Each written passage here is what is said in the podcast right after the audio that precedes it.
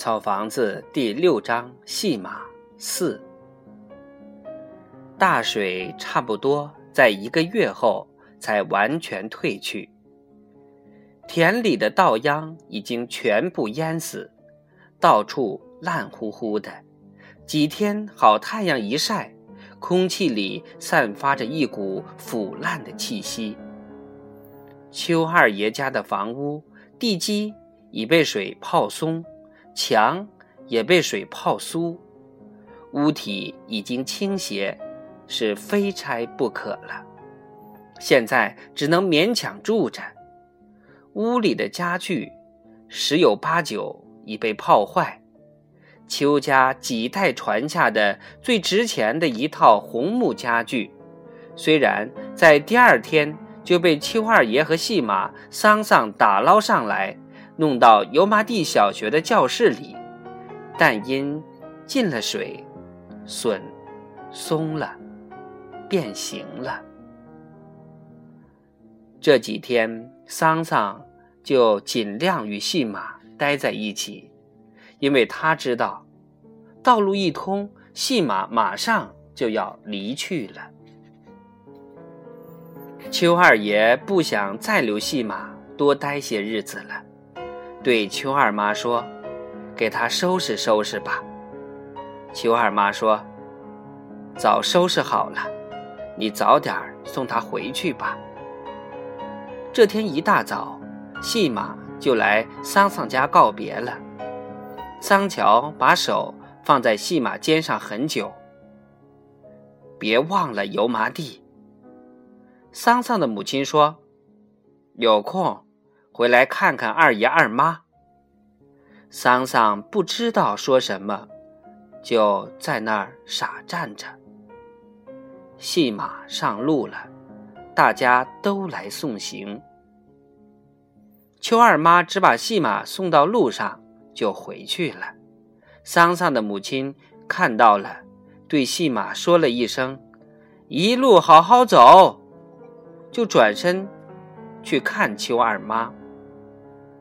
邱二妈正在屋里哭，见了桑桑的母亲说，说走就走了。泪珠就顺着她显然已经苍老了的脸往下滚。戏马走后，桑桑一整天都是一副落寞的样子。邱二爷把戏马送到县城，给戏马买了一张长途汽车票，又买了一些路上吃的东西。邱二爷很想将戏马一直送到家，但他有点羞愧于见到戏马的父亲，再则戏马已经长大了，用不着他一直送到底了。离上车时间还早，两人坐在长途汽车站的候车室里，都默默无语。戏马上车后，将脸转过去看邱二爷，他看到邱二爷的眼睛潮湿着，站在秋风里，一副疲惫而衰老的样子。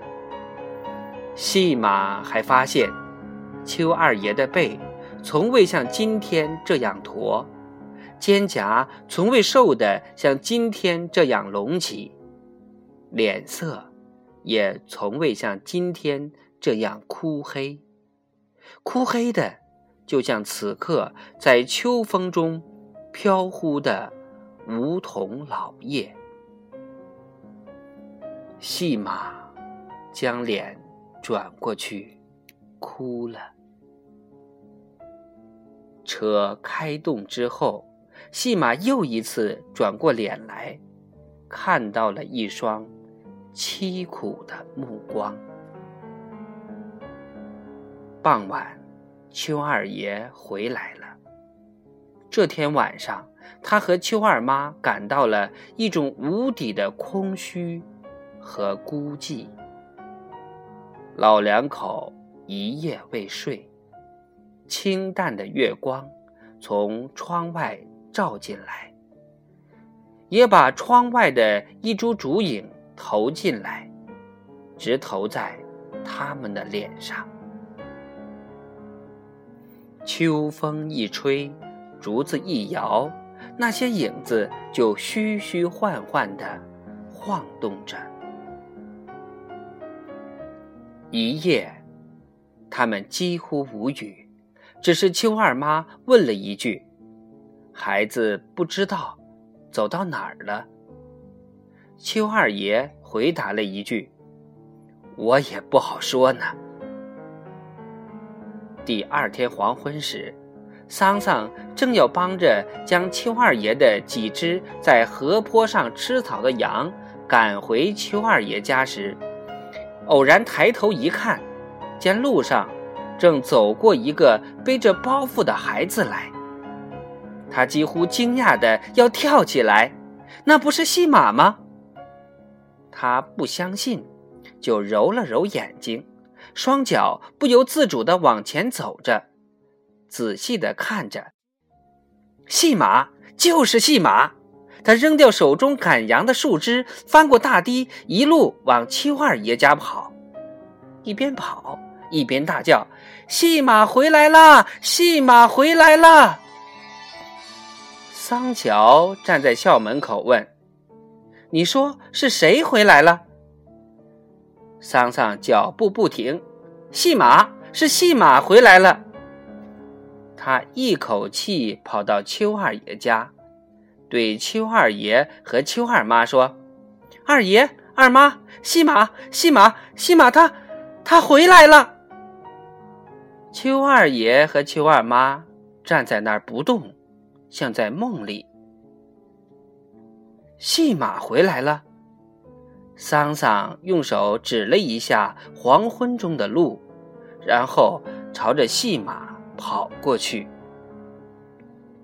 邱二爷和邱二妈急匆匆地跑到门口，朦朦胧胧地看到大路上真的有一个孩子背着包裹正往这边走过来。等邱二爷和邱二妈跑到路口时，桑桑已背着包袱和戏马走到他们的眼前。草房子第六章戏马四就播讲完了，明天接着讲五。